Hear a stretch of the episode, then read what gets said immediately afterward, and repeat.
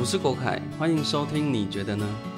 上集提到高中班导，在我生命中扮演了很重要的角色，为我的生活带来了许多温暖。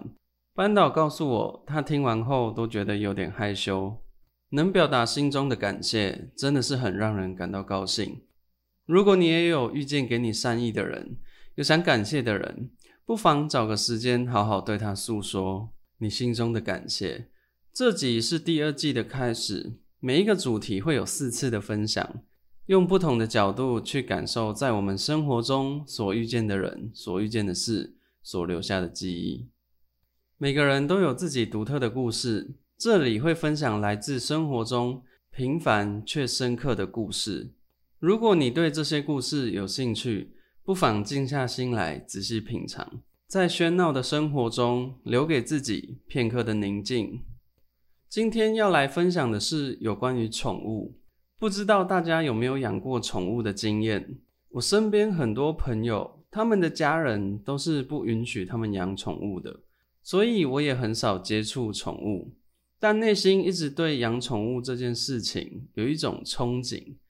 记得小时候有一次在家里附近的菜市场散步，有一条很小只的狗，看起来是幼犬，一直跟在我后面走，我走到哪它就跟到哪。每当我停下脚步回头时，它就会用一种无辜的眼神看着我，那种模样好像很难不把它带回家。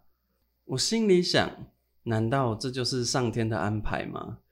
知道我想养宠物，于是就安排了一只狗与我相遇，这就是缘分啊！那时候我已经开始在幻想，这只狗在我身边一天天慢慢长大，每天陪我一起走去上课，我回家后就会陪它一起玩，连它会住在家里的哪个地方我都想好了。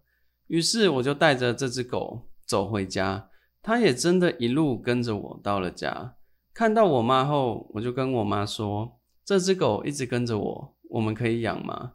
当我问完后，我妈就露出一种怎么可能的表情，然后摇摇头。其实我心里也早就知道答案了啦，爸爸妈妈一直不允许我们养猫狗之类的动物，只是难得遇见这样特别的事情，心中还是抱有一丝期待的问问看。得到答案后，说真的也没有太失落，毕竟已经做好心理准备了。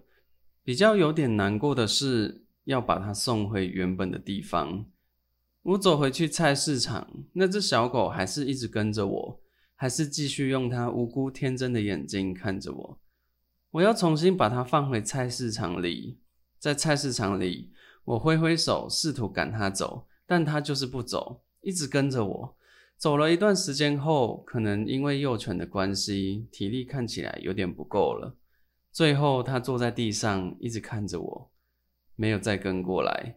我内心是真的觉得非常难受，有一种我抛下他的感觉。但毕竟那时候我就是一个6、7岁的小朋友，没有能力可以照顾他，也只能这样做。过了一段时间后，我迎来了人生中第一只宠物。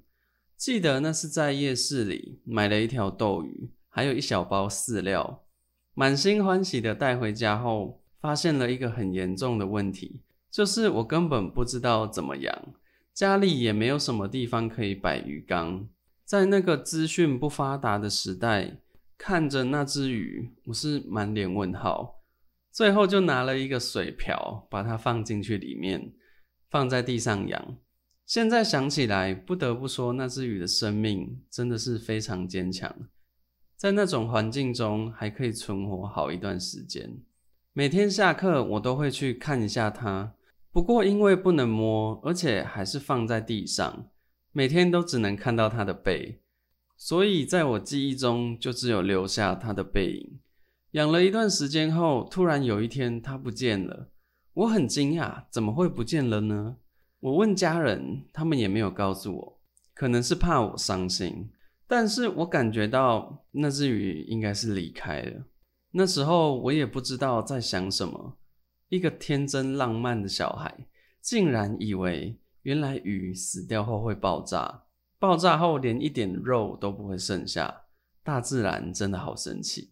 长大一点后又想起这件事，我真的不知道为什么当初会以为鱼死掉后会爆炸。之后所饲养的宠物，不知道能不能算得上是一种宠物，它就是传说中的蚕宝宝，是大家耳熟能详的一种动物。因为学校上课会讲到蚕宝宝，会叫大家回去养看看。记忆中连书局都有卖，在那时就是这么的平易近人。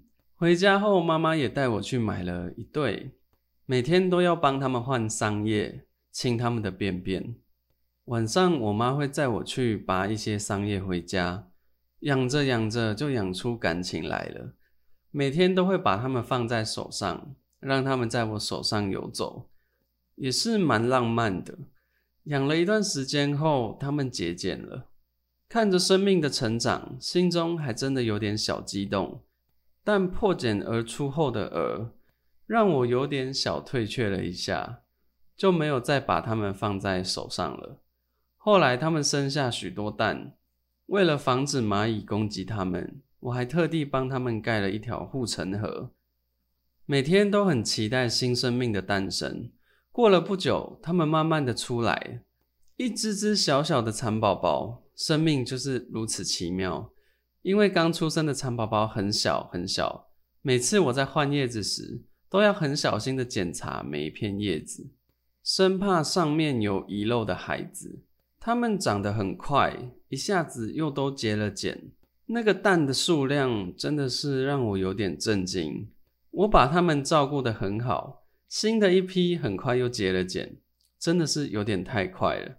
那个数量的倍增让我有点不知所措，从小盒子越换越大，最后换到大纸箱，此时里面已经数不清有多少只蚕宝宝了。我不记得最后那一箱的蚕宝宝去哪了，我也没问。至此，这段经历算是告一段落了。在之后的成长过程中，我也习惯没有养宠物的生活，也对于养宠物没有太多的期待，但看到别人养各式各样的宠物，看着别人跟自己的宠物玩，心中还是会有点羡慕。在大学毕业后，因缘巧合之下，我认识了我的女友。聊天的时候，我分享了接触宠物的经验，还有曾经想养宠物的心。不过我也告诉她，现在没有想养了。聊着聊着，我们慢慢发现，想养宠物的心不只存在于过去，它一直跟着我到现在。只是我不断的说服自己，我没有想养宠物。知道这个情况后，我女友轻轻的鼓励我养宠物。在她的鼓励下，我开始认真的思考这件事，开始思考想养什么样的宠物。我自己是一个很不喜欢别离的人。一想到要别离，心里就会特别难受。最后我找到了一种很适合的动物，就是陆龟。经过一段时间的研究，我选择的是赫曼陆龟，体型没那么大，也比较适合有四季变化的气候。照顾好的话，在不冬眠的情况下可以活70-80年，非常适合不喜欢离别的我。为什么是陆龟而不是一般比较常见养在水里的乌龟呢？因为在研究的过程中，我发现很多人在饲养乌龟，空间都非常的小，因为要常常换水，为了方便，所以不会给它们太大的空间。我看着它们在这么狭小的空间生活，我就想，如果是我自己，一定会很难受。而陆龟就不用特别准备水缸，可以饲养的空间也比较弹性。我养的陆龟名字叫 Ninja， 跟忍者一样，很喜欢飞檐走壁、爬墙。记得要带它回家的那一天，看着它小小的身躯，我内心充满了父爱，决定要给它可以尊重的生活环境，好好的照顾它。今天分享到这边。这是我生命中与宠物的经验，对我来说是非常重要的。希望大家在饲养宠物时，能够给予它们更适合的生活。你曾经与宠物相处过吗？与它相处的过程带给了你什么样的感受？照顾宠物，给它们适合的生活环境与空间。如果是你，你会怎么做？你觉得呢？希望今天的分享也能让你沉浸其中。我是国凯，下次见。